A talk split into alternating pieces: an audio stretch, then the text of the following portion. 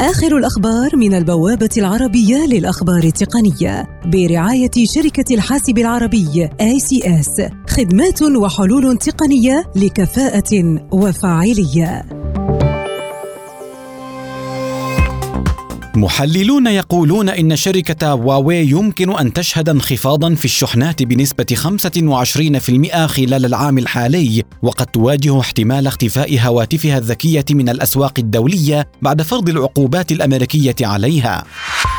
شركة SMIC كبرى شركات صناعة الرقاقات وأشباه الموصلات في الصين تخطط لشطب نفسها من بورصة نيويورك للأوراق المالية وسط الحرب التجارية بين الصين والولايات المتحدة في خطوة تنهي إدراجها كشركة عامة في الولايات المتحدة منذ 15 عاما. شركة فيفو تعلن عن هاتفها الذكي الجديد Z5X الذي يمتاز بسعره المنخفض حيث يبدأ سعره من 200 دولار أمريكي رغم أنه يقدم بعض المزايا التي لا ترى إلا في الهواتف المتقدمة.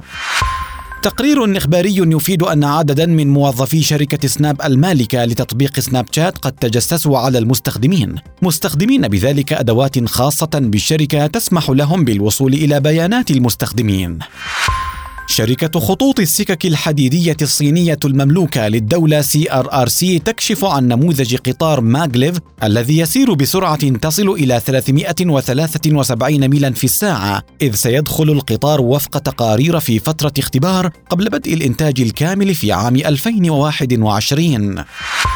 الباحث الأمني برايان كريبس المسؤول عن موقع الأمان Krebs on Security يكشف عن خرق أمني من قبل شركة First American لحوالي 885 مليون وثيقة رقمية للرهن العقاري يعود تاريخها إلى عام 2003 آخر الأخبار من البوابة العربية للأخبار التقنية برعاية شركة الحاسب العربي ACS خدمات وحلول تقنية لكفاءة وفاعلية. لمزيد من تفاصيل هذه الأخبار وأخبار عديدة يمكنكم زيارة موقع البوابة على شبكة الإنترنت aitnews.com